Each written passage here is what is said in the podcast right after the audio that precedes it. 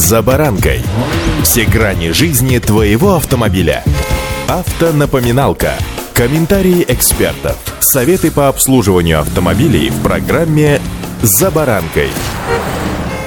Гараж — это вожделенная мечта всех автолюбителей. Гараж — это настоящий культ, всяк знающий меня поймет. Помимо прочего, гараж — это выгодно, удобно и практично. Всем вам, любителям гаражной жизни, посвящается. С вами Забаранка Александр Карпов. Здравствуйте. Автомобильные факты.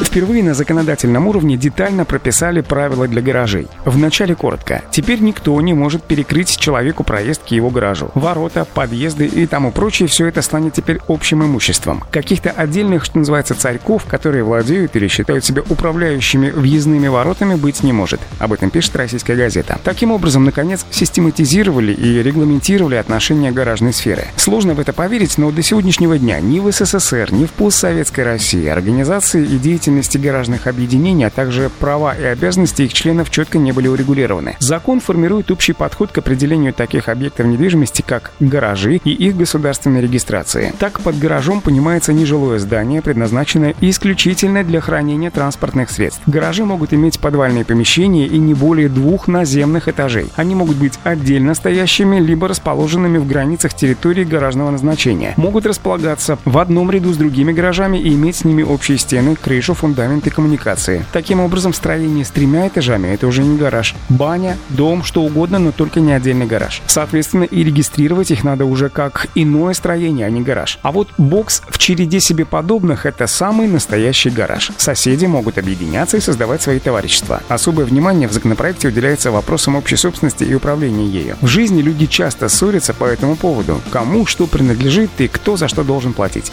Автомобильные факты.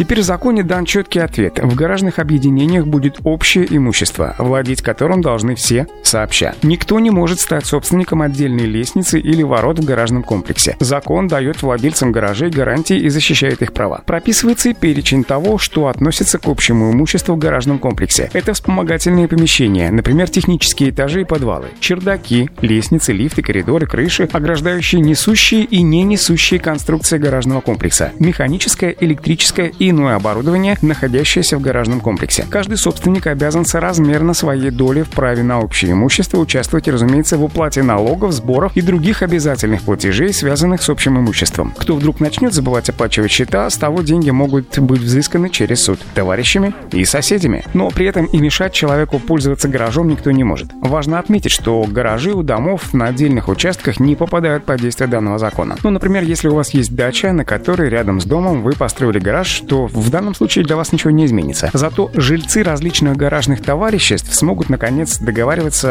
по достаточно большому списку горячих вопросов. Кто видел советский фильм «Гараж», тот, наверное, поймет, какие страсти порой кипят на собраниях даже интеллигентных водителей. Теперь же вопросы можно будет решать цивилизованно. Закон вступит в силу с 1 октября этого года. Удачи! За баранкой.